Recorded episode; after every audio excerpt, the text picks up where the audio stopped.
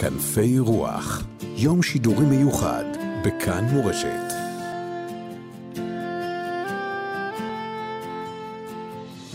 כאן אה, באולפן אנחנו מארחים, זוכים לארח את ראש ישיבת מרכז הרב, הרב יעקב שפירא, ונשיא ישיבת ירושלים לצעירים, הרב ירחמיאל וייס. ואני רוצה לומר לך שלום, כבוד הרב יעקב שפירא. בוקר טוב.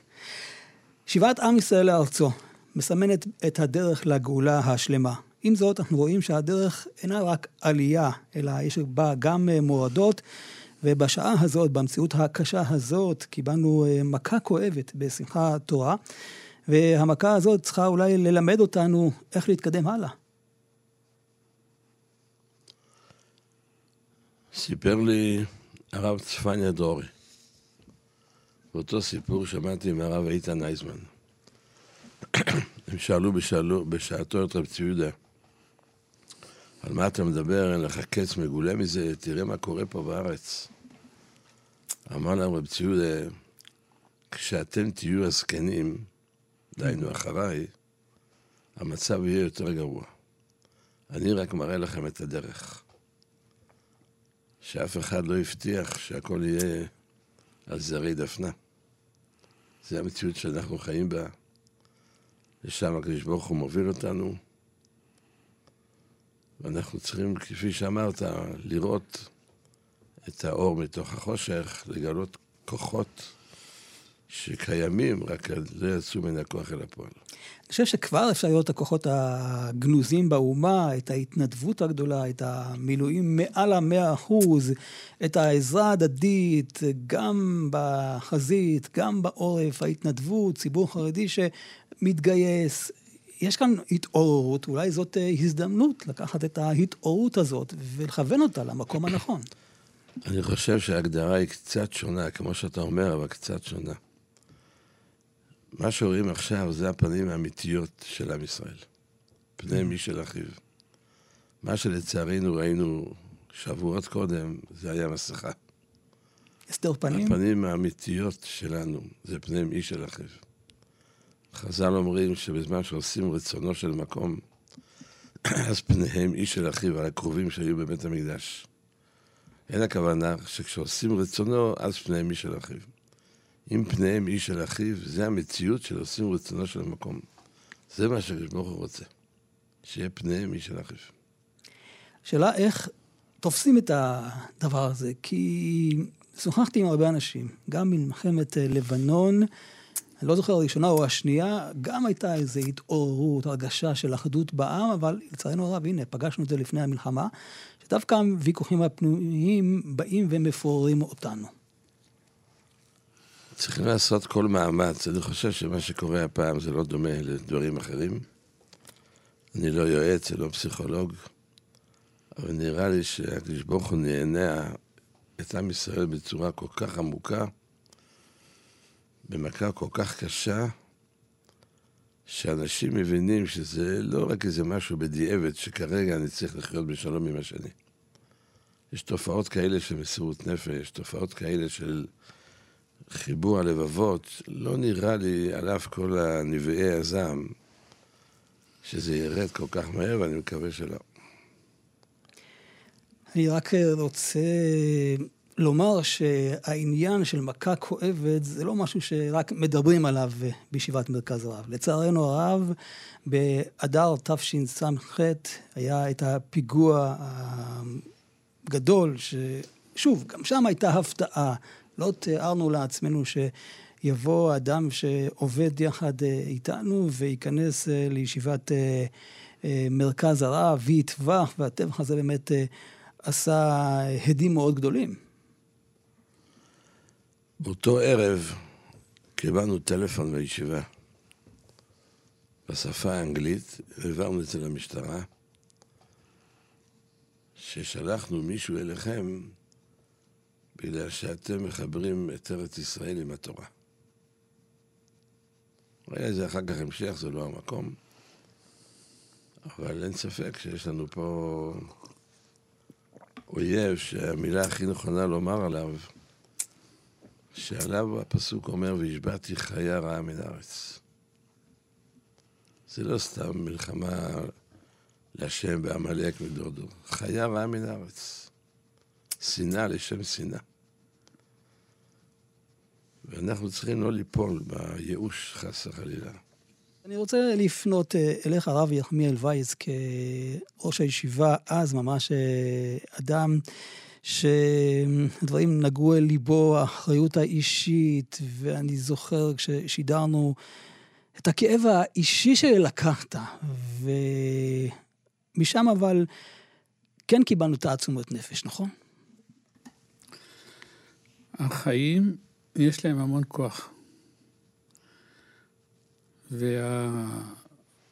וההרגשה של העם ישראל המאוחד, ושלפי דעתי בדברים האלה פה עכשיו, שדיברתי מקודם, המסירות נפש של המלחמה היא mm-hmm. משהו שאי אפשר להבין אותו אם לא שמבינים פה שיש פה איזה מין משהו אחד עצום וגדול חי, ואנשים מתחברים לחיוניות של כל העם הממשיך הזה, ומאבדים את הצורך שלהם דווקא בדברים הפרטיים, וזה נותן עוצמה אדירה של חיים, וכוח של חיים, וכוח של אמונה. משבר זה גם לידה. ישיבה על משבר זה לידה חדשה. עסקנו בעניין של הפיגוע, איך אפשר אה, לבוא ולחזק את הציבור. אז אני חושב שהדברים של הנביא ישעיה, שהוא בא ואומר ככה, רוח השם אלוקים עליי, לבשר הענבים שלחני לחבוש לנשברי לב ולקרוא לשבויים דרור ולעשויים כך כוח. זה פשוט מדהים איך הדברים מתחברים להיום. החיים הם, הם עמוקים. יסוד החיים זה הנפיחה של הקדוש ברוך הוא את החיים. כן. ואנחנו מתכנסים פנימה, בייחוד ואחרי משבר כזה, לנסות להתכנס פנימה. בישיבה בזמנו אני זוכר שהדיבורים על הנפטרים, ולמצוא את כל המעלות המיוחדות של כל אחד ואחד, ואת כוחות הנפש, זה מאוד uh, רומם והעלה את הרוח, וחיזק את האנשים להתחבר ממש לחיים. יש את הכאבים הפרטיים של המשפחות, שגם זה עם הזמן קצת מתקהה, לא, לא, לא מסתלק. איך אני אומר לאפילו לאנשים, אין יום שהם לא בוכים, אבל ברוך השם לומדים גם לשמוח עם הדברים אחר כך, ולהתפתח מהדברים, ולהתעלות מהדברים, ולהתרומם מהדברים. גם פה עכשיו אנחנו, אין לי שום ספק שהעם הזה הוא חזק והוא חי, והחיוניות שמתגלה עכשיו של אה, עוצמות נפש כאלה גדולות של, של חיבור. כמו שאמר רבי יעקב, קיבלנו איזו מכה שמעוררת אותנו לאחדות, להסתכל אצל אחיו, והיינו באיזה מין משבר כזה של, היה נראה שאיזה מין פירוט שקשה יהיה לאחות אותו ולזה, ופתאום מגלים לנו שאנחנו לא שם. כל ראשי המוחים הם מראשי האלה שעכשיו אה, נמצאים שם בתוך האלה, לא רק כן. הם, כל, כל עם ישראל, אבל זה, זה משהו שהחיוניות הזאת של ההמשך והפשטות של הצורך בזה, וההתפעלמות מזה של מסירות נפש ממש, בלי לשוב ולחשוב פעמיים. אני פה בדרך שמעתי איזה, ברדיו עכשיו, איזה אחות שחבשה אותם שהייתה בבסיס בכיסופים, mm-hmm. מספרת על מפקדים שרצו. אי אפשר להבין את הדבר הזה, אם לא שאתה אומר שהם מרגישים פה, יש פה עם חי ואנחנו בתוך החיים האלה ואנחנו עושים... ואנחנו אה, כמה פעמים, כמה, כמה דברים נרדמנו. נרדמנו שחשבנו שזה נורמלי לחיות פה בארץ שמקבלת פעם בכמה חודשים קסאמים על הארץ שלה ולחשוב שזה נקרא יישוב הארץ. נרדמנו שחשבנו ש, שיש אנשים שהם באמת רוצים להיות טוב ואנחנו לא, לא בודקים אותם עד כמה שהם רעים. אנחנו עכשיו קיבלנו מחדש איזה מין מכת התעוררות חזקה מאוד, שאני מקווה מאוד שאנחנו, לפי מה שאני רואה עכשיו, זה ככה הולך לכיוון הזה. נצליח לשרש אותם, נצליח לקרוא אותם חופשי, ומהכאב הגדול הזה אנחנו נצא יותר ויותר. אני זוכר משברים, את מלחמת אה, ששת הימים, את כל המתח שהיה לפני המלחמה, כבר זה הייתי כבר מילואים ראשון שלי אחרי שדה מרכז, כן. שעשו בחורף הזה, ציוותו אותנו ל... רצינו להמשיך את השירות שלנו, ככה זה היה עשר מרכז, זה שנה שנייה שהיה. והיה הרב בזלביץ, זיכרונו לברכה, ניגש למפקד, אמר, אנחנו רוצים איזה אימון מתקדם, הוא אמר, קודם נשבץ אתכם ליחידות מילואים, ואחר כך נלך הלאה. חשבנו, מה עושים יחידות מילואים? שיבצו אותנו לחטיבה ירושלמית. בסוף היינו מהזוכים להיכנס כן, לכותל וכולי, זה היה אה, הדברים האלה. אז ההתעוררות היא... יש כאן הזדמנות. מה? יש כאן הזדמנות. כן, יש הזדמנות, יש הזדמנות, ואנחנו צריכים לתפוס אותה בשני ידיים. והעם מרגיש את זה לכל. מכל הצדדים. ואני מקווה שבאמת שם היה כאב, חשש גדול וחרדה גדולה. אני זוכר שהיינו באיזשהו מקום על יד... אה, יש היום קריית טלסטון, שם היינו, יחידת חירום שלנו. וישבנו שם, באתי לירושלים לבקר, ראיתי עיר רפאים, אני ממש רץ, רץ, רצתי לחזור בין החיילים, החיילים הזה היו באווירה הרבה יותר טובה. ואחר כך תראו איזה גאולה גדולה הייתה לנו, יום mm-hmm. כיפור, ותראו איזה גאולה הייתה לנו. ועכשיו, כמה שהכאב גדול, השמחה והבניין והיחד, והזהו יהיה כפליים לתושייה, והכל, אם ירצה השם, נצא לדברים גדולים, אמר, על יעזור השם. מתוך הדברים הללו, אני רוצה להזכיר שיחה ששוחחתי ממש השבוע עם הרב תרין, תמיר גרנות, ראש ישיבת אורות שאול בתל אביב, שבנו אמיתי, קצין, אה, נהרג. והוא כתב במקור ראשון אה, מאמר מאוד גדול. ש... שבוע לפני כן. כן, זהו, וזכרתי על הדברים, ואתה אתה מתפעם מהכוחות של אב שכול, לאן הוא לוקח את הדברים.